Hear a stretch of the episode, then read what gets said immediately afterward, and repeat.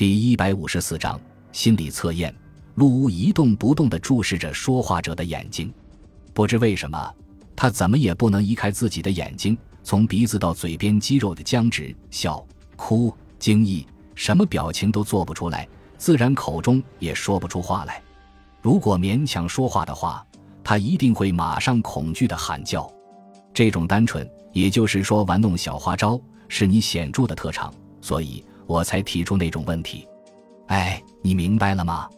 就是那个屏风，我对你会单纯的、如实的回答确信无疑。实际也是这样。请问利森先生，六哥仙屏风是什么时候搬到老于家中的？犯罪案的前一日啊，也就是上个月四号。哎，前一日，这是真的吗？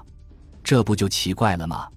现在陆无君不是清楚的说事件的前两天及三号看到他在房间里的吗？实在令人费解呀！你们大概是谁搞错了吧？陆无君大概记错了吧？审判员嗤笑着说：“直到四号傍晚，那个屏风还在他真正的主人家里。”小五郎带着浓厚的兴趣观察陆屋的表情，就像马上要哭出来的小姑娘的脸。陆屋的精神防线已开始崩溃，这是小五郎一开始就计划好的圈套。他早已从审判员那里得知。事件的两天前，老狱房中没有屏风，真不好办啊！小五郎似乎困惑地说：“这是个无法挽回的大失策呀！为什么你把没见到的东西说见到了呢？你不是从事件两天前以后一次也没进那个房间吗？特别是记住了六哥仙的话，这是你的致命伤。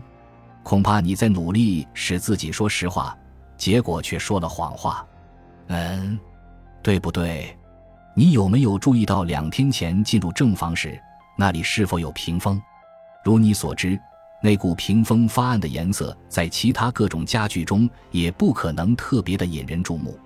现在你自然想到，事件当日在那儿看到屏风，大概两天前一样放在那儿吧？而且我用使你做出如是想的语气向你发问，这像是一种错觉，但仔细想想。我们日常生活中却不足为奇。如果是普通的罪犯，那他绝不会像你那样回答，因为他们总是想方设法能掩盖的就掩盖。可是，对我有利的是，你比一般的法官和犯罪者有一个聪明十倍、二十倍的头脑。也就是说，你有这样一个信念：只有不触到痛处，尽可能的坦白说出，反而安全。这是否定之否定的做法。不过我又来了次否定，因为你恰恰没有想到一个与本案毫无关系的律师会为了使你招供而制作圈套，所以哈，陆屋苍白的脸上，额上渗出密密的汗珠，哑然无语。他想，事到如今再进行辩解，只能更加露出破绽。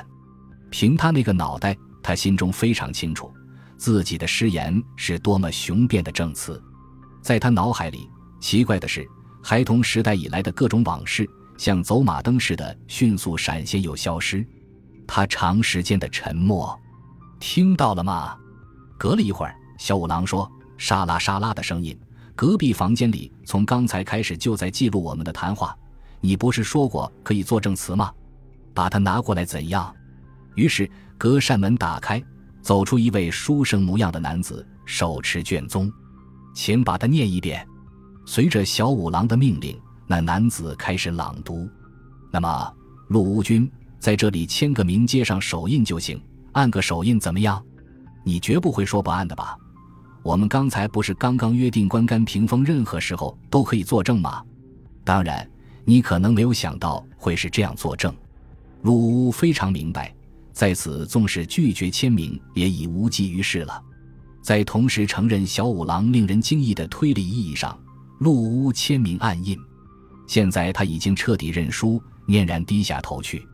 如同刚才所说，小五郎最后说道：“明斯达贝西说过，心理测验真正的效能仅在于测试嫌疑者是否知道某地某物或某人。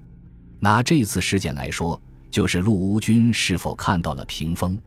如果用于其他方面，恐怕一百次心理测验也是无用的，因为对手是像陆乌君这样。”一切都进行了缜密的预想和准备，我想说的另一点是，心理测验未必像书中所写的那样，必须使用一定的刺激语和准备一定的器械，如同现在看到的我的测验一样，极其平常的日常对话也可以充分达到目的。古代的著名审判官，如大王岳前手等，他们都在不自觉的情况下，严谨的使用着现代心理学所发明的方法。感谢您的收听。喜欢别忘了订阅加关注，主页有更多精彩内容。